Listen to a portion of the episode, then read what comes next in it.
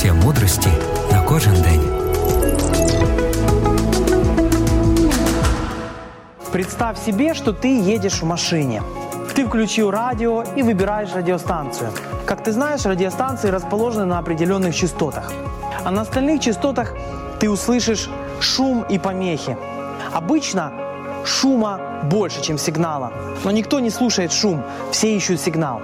Так и в жизни. Современный мир выливает на нас потоки информации. Информация струится отовсюду.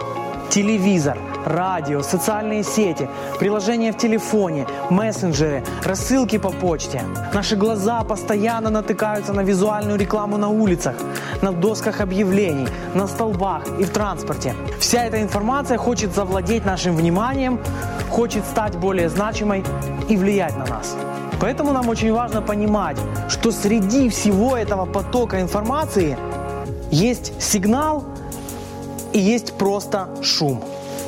Сигнал – это то, что мне действительно важно и нужно. То, что соответствует достижению моих целей. То, что подкрепляет мои ценности.